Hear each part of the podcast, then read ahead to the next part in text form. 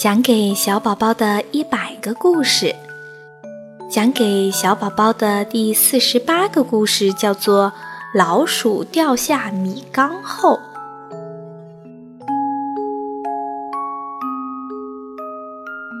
一只公老鼠和一只母老鼠在屋梁上戏耍，一不小心，双双掉了下来，落到了一只大青缸里。真是因祸得福，大青缸里有很多米，两只老鼠立刻吃了起来。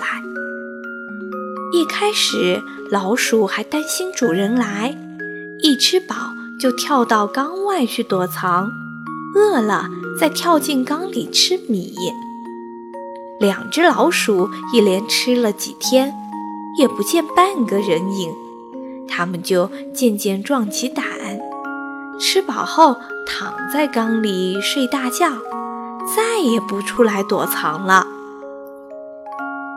也许是主人故意让老鼠吃米，或者这缸米根本就没有主人，反正一直没有人来。两只老鼠天天在米缸里吃了睡，睡了吃，无忧无虑。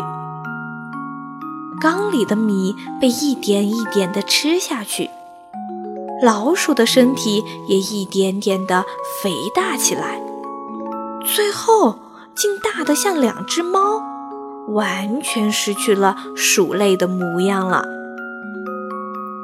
舒服的日子过久了也会腻味。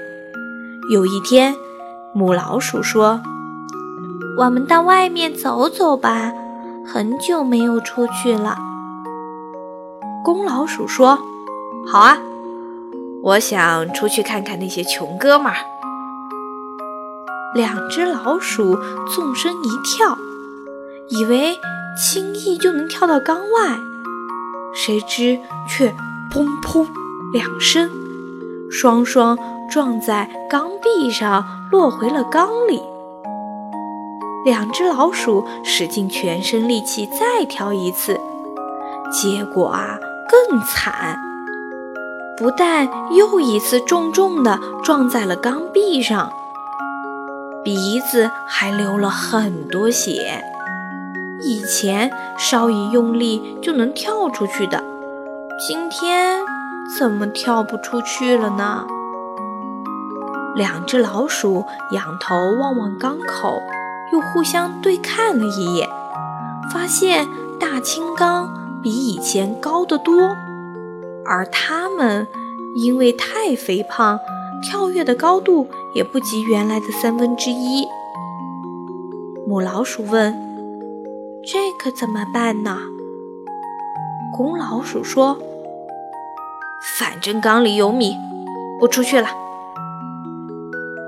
母老鼠却不想一辈子待在缸里，它开始减少食量，每天只吃一餐，每餐只吃半饱，还不睡觉，一天到晚跳个不停，撞在缸壁上砰砰作响，弄得浑身是伤。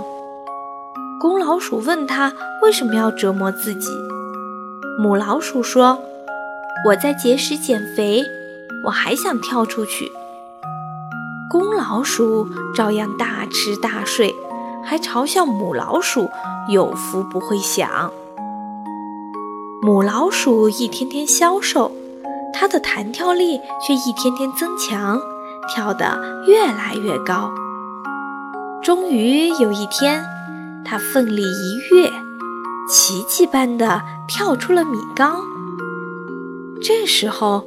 缸里已经没有多少米了，公老鼠也迫不及待地想跳出来，可它早已臃肿得像一头小猪，别说跳，连走路都必须像皮球一样慢慢地滚动了。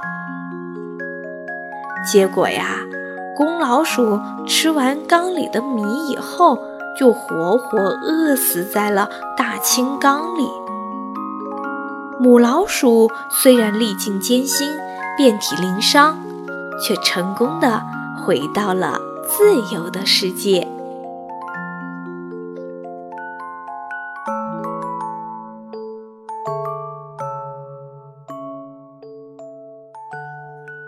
老鼠掉下米缸后的故事讲完喽。